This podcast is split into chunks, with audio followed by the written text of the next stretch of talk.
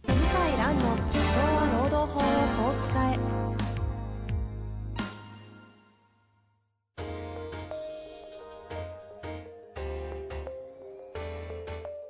法律の下で展開されるビジネスの世界ポッドキャスト「社長は労働法をこう使えば」弁護士の向井蘭が経営者の立場に立って経営者が知っておくべき労働法の基礎だけでなくビジネスに関する法律の問題を分かりやすく解説します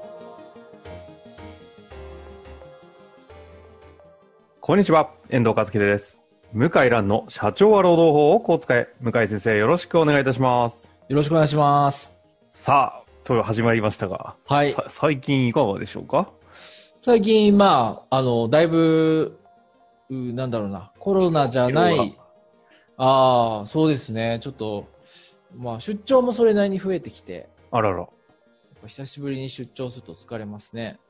出張っていうのは講演ですかクライ公アン演ト公演です、公演です。あ、公演と団体交渉とかね。あ、団体交渉ももう始まってるんですね団。体交渉もネットでやってたんですけど、はいはい。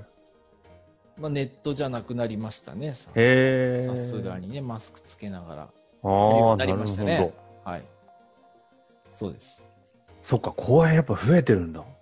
この間北海道行ってたのそれですか北海道行ったのは公園ですね。はいあ。札幌。そうなんですね。はい。はい。呼ばれてるんだ。ガラッガラでしたけどね。あ、そうですか。もう、あの、会場は、まあまあ人入ってましたけど、飛行機はもうあ、そ、そっちあ、会場は、会場は、ね。いやいや、でもそれでも、普段の8割ぐらいかいな。やーでもすごいですね。うん全然集めてるじゃないですか。へうんえ。ほ北海道は集まりましたね。へえ。まあえーでとも逆にタイムリーですよね。どんなタイトルでやったんですかえっ、と、コロナと、同一労働同一賃金と、あと、まあ、残業代の施行の話。ああ、いや、ね、ですよね。もうもろに みんな悩んでるところですもんね。そうですね。ですそりゃの来るわ。ですので、まあ、あの、北海道はあの8割ぐらいですね。いつもの毎は年い。 8割ぐらいいらっしゃってますね。なるほど。まあ、はいそんな動きの中で、はい。えーありますが、えーはい今日もね、ご質問いただいてますので、早速はい。ご紹介したいと思います。はい。今日はですね、えー女性のアルバイトという形でいただいてますね。はい。労災について、はい。はじめまして、前回配置をさせていただいております。これはいどういう意味ですかね、前回。うちは主人が会社を経営しております。社員は10人未満の製造業です。最近退職した社員がいるのですが、入社は10ヶ月前だったのですが、入社後1ヶ月も経たない時に、労災認定に至ったケースがあります。あまりにも早い退職願に労災が詐欺だったのではないかと疑ってしまいました。と言いますのも、労災に至る経緯も前の日にぶつけたところを翌朝、病院で見てもらったら骨折と言われ労災になったと突然電話があったそうです。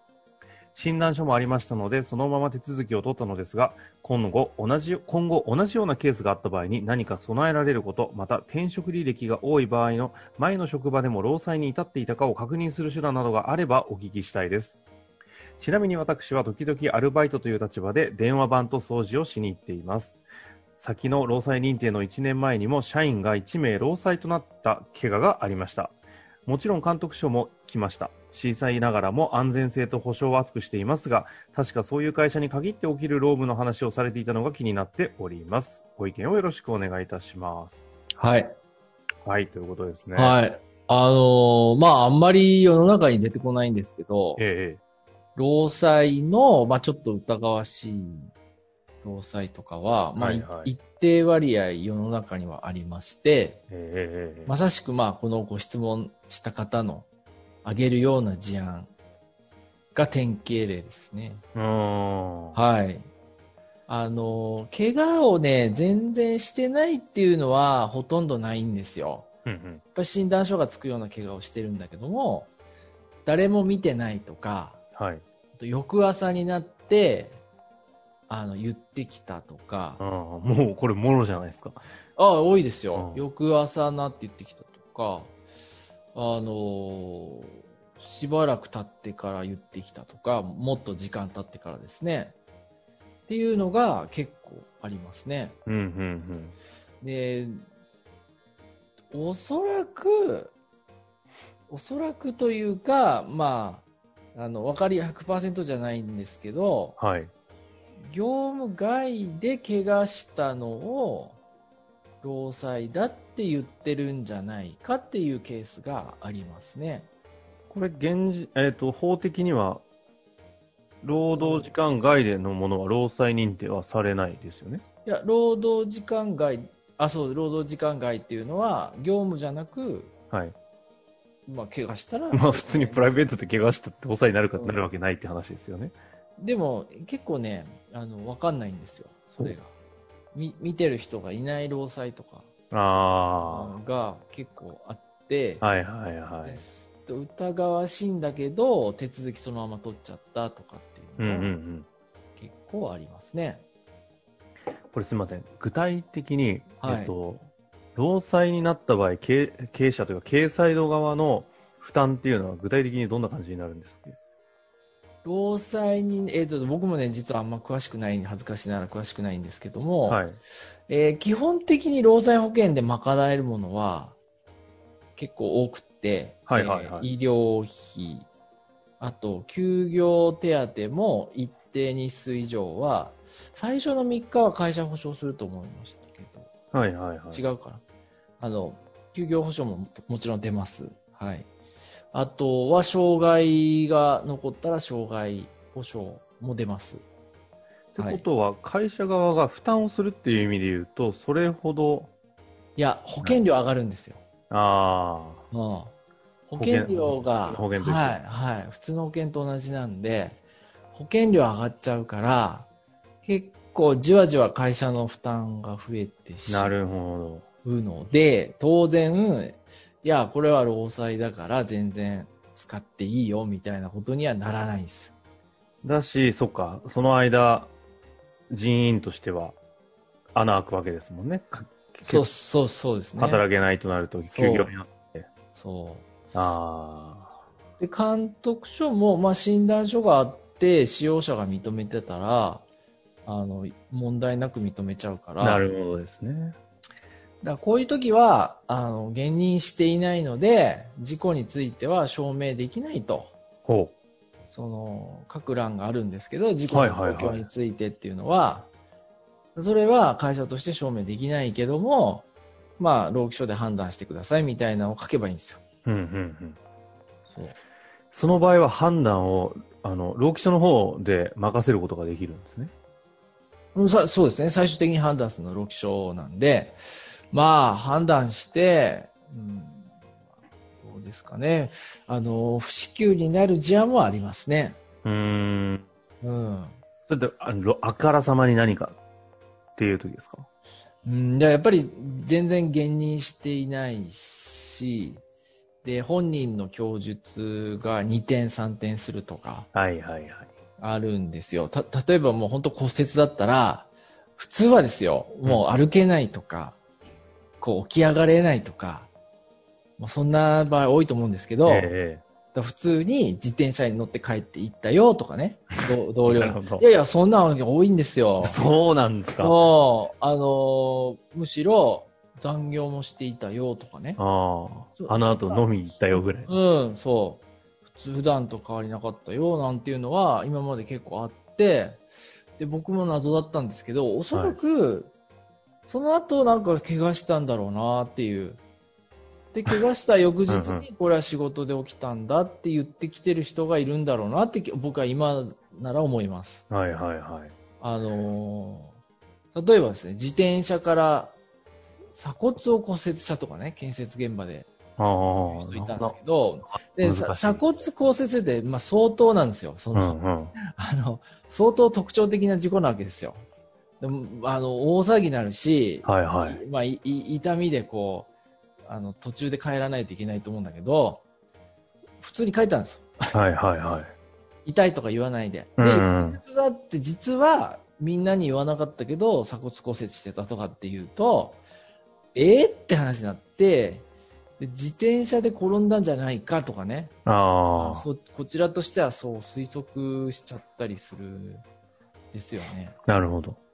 だそんなのを、まあ、労基署に疑いがあるって書くと、本人怒るけど、監督署も、まあ、慎重に判断しますよね。その時は監督署と、えっと、その労働者の対象のそ方うがです直接やり取りをすることにな直る。接やり取り、はい。うんあの、か会社は一部証明しますけども、本人が申請してくださいと。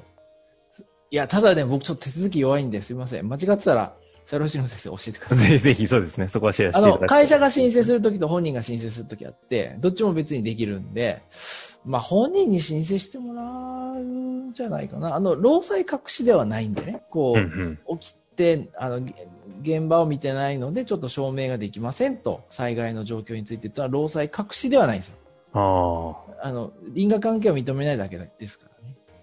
ただそれをこう今度、まあ、ないとは思いますけど、そんな頻繁に、このご質問者の会社で、もし次やったら、もう疑わしい場合は、そういうことを申請書の裏面なのかな、あれ、各、各段があ。るんまあ、です そけどこはそれ実が務的なそれはどっちでもいいね、すいません。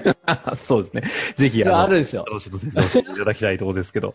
え、ちなみになんですが、そんな中で、えっと、観点ちょっとまた2つあってですね、転職履歴が多い場合の前職での労災に至ってたケースとかをなんかこう知るよしないのかって話が一つ。あー、難しいよね。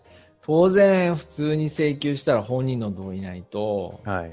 教えてくれないしね、転職ね。うんうん。で、可能性あるのは、あの、例えば、その、労災について慰謝料請求とか、はいはい。相手の人が言ってきたら、弁護士さんがその事件、その案件を引き受けて代理人として会社で。うんうん。で、弁護士会通じて、そこのお医者さんとか、元の勤務先に問い合わせするというのはできるんですよ。ああ、なるほど。そこまで条件が揃えば。そこまで。そしたら、あの、まあ、あの、任意なんですけど、まあ、結構弁護士会の紹介には応じる役所とかもあって、へえ。うん。だから、教えてくれる。だから本人の同意がないとダメだってなって拒否されるかもしれないけど、本人が同意しないって時点で、やっぱちょっとこう、疑問符がうん。きますのでね。何もやましいことなければ別にいいじゃないですか。確かに確かに。まあまあなんかね、プライベプライバシーに関わるような病気かもしれないんですけども。なので、まあ、べ弁護士会紹介が多くて、それ以外はね、今、難しいですよ。よくあの、リファレンス採用みたいな意味での、あの、前職のとこにリファレンスみたいなのっていうのは、はいはこの辺は個人情報として扱っちゃいけない領域なんい。いですやいかやリ、リファレン、リファランスっていうのは本人の同意得てますから、問題ないんですよ。そ本うで人のす。同意得てますから。はい。で、その時に、労災の部分だけを聞こうとすると、あれ、ちょっとピンポイントで拒否られそうですけど、リファランスに関しては、まあ、ここも同じような感じで拒否られることが多いん労ですかね。災についてやっぱり雇う前に聞くっていうのはないですから、うんまあ怪しいなって思った時に聞くっていうことはあるでしょうね。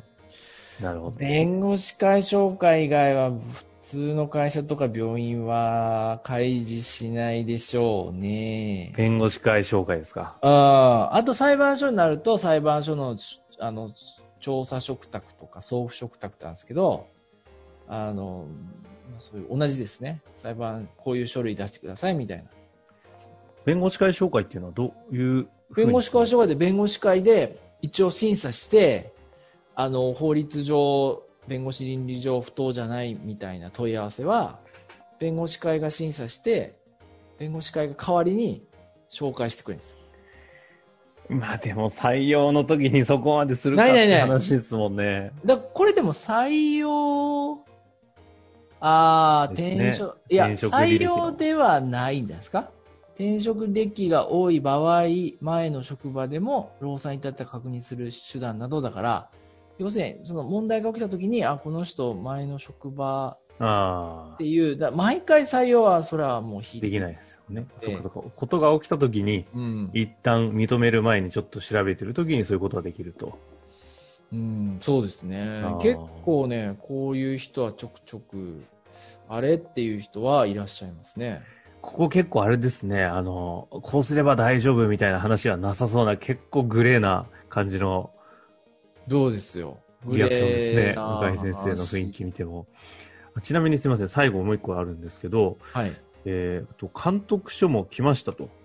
今回、あの、以前、前回の、あの、はいその前の方も労災あった時に、その時に小さいながらも安全性と保障を厚くしていますが、そういう会社に限って起きる労務の話をされていたのが気になってますって言ってますが、この辺はなんか思い当たる節ありますこれどういうことなんうですかん、それはちょっと覚え覚えてないんですけど、うん。あの、まあ、要するに恵まれてる会社ほど問題が起きるっていうことは言ったんで、それを言ってんのかなと。ああ、やっぱり。りそうなんですか。恵まれてる会社ほど、うんそうですよ。はい。その保障を取るためにっていう判断というか、恵人そがう。働いちゃって。そう。そうです。ああ、逆に制度を利用されちゃうわけですね。そう。だなるまあ、うんそう保証を厚くしてるとはどどういう、どの程度かは分かんないんですけど、ええまあ、やっぱりこう、ちゃんとすればするほど、まあ、依存してくる人が当然出てくるっていうことですね。なるほどですねう。ん。いやー、最後にここまでお話しされてきましたが、この方にちょっとこう、旦那様がね、経営者やってる中で、労災でちょっと被害かもしれないぞと思っている中で、あ総括として、なんかこうしていくといいかもよみたいな話なんかありますかねあ。ああ、なんでしょうかね。なんだろうな。やっぱり、あと採用でしょうね。真面目に、ああ、なるほどね。真面目にアドバイスすると、はいはい。え人を見たら泥棒と思えんじゃないけど、ええあの、まあ、採用段階で、まあ、かこういう方をこう排除できるかですえね。なるほどね。いや、ありがとうございます。はい。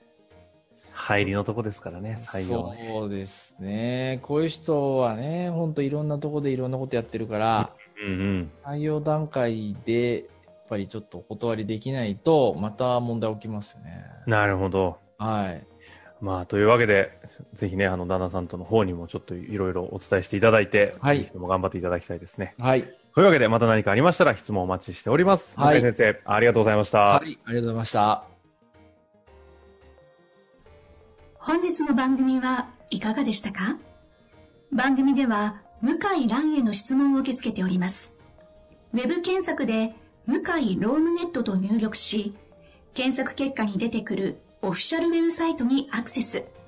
その中のポッドキャストのバナーから質問フォームにご入力ください。たくさんのご応募お待ちしております。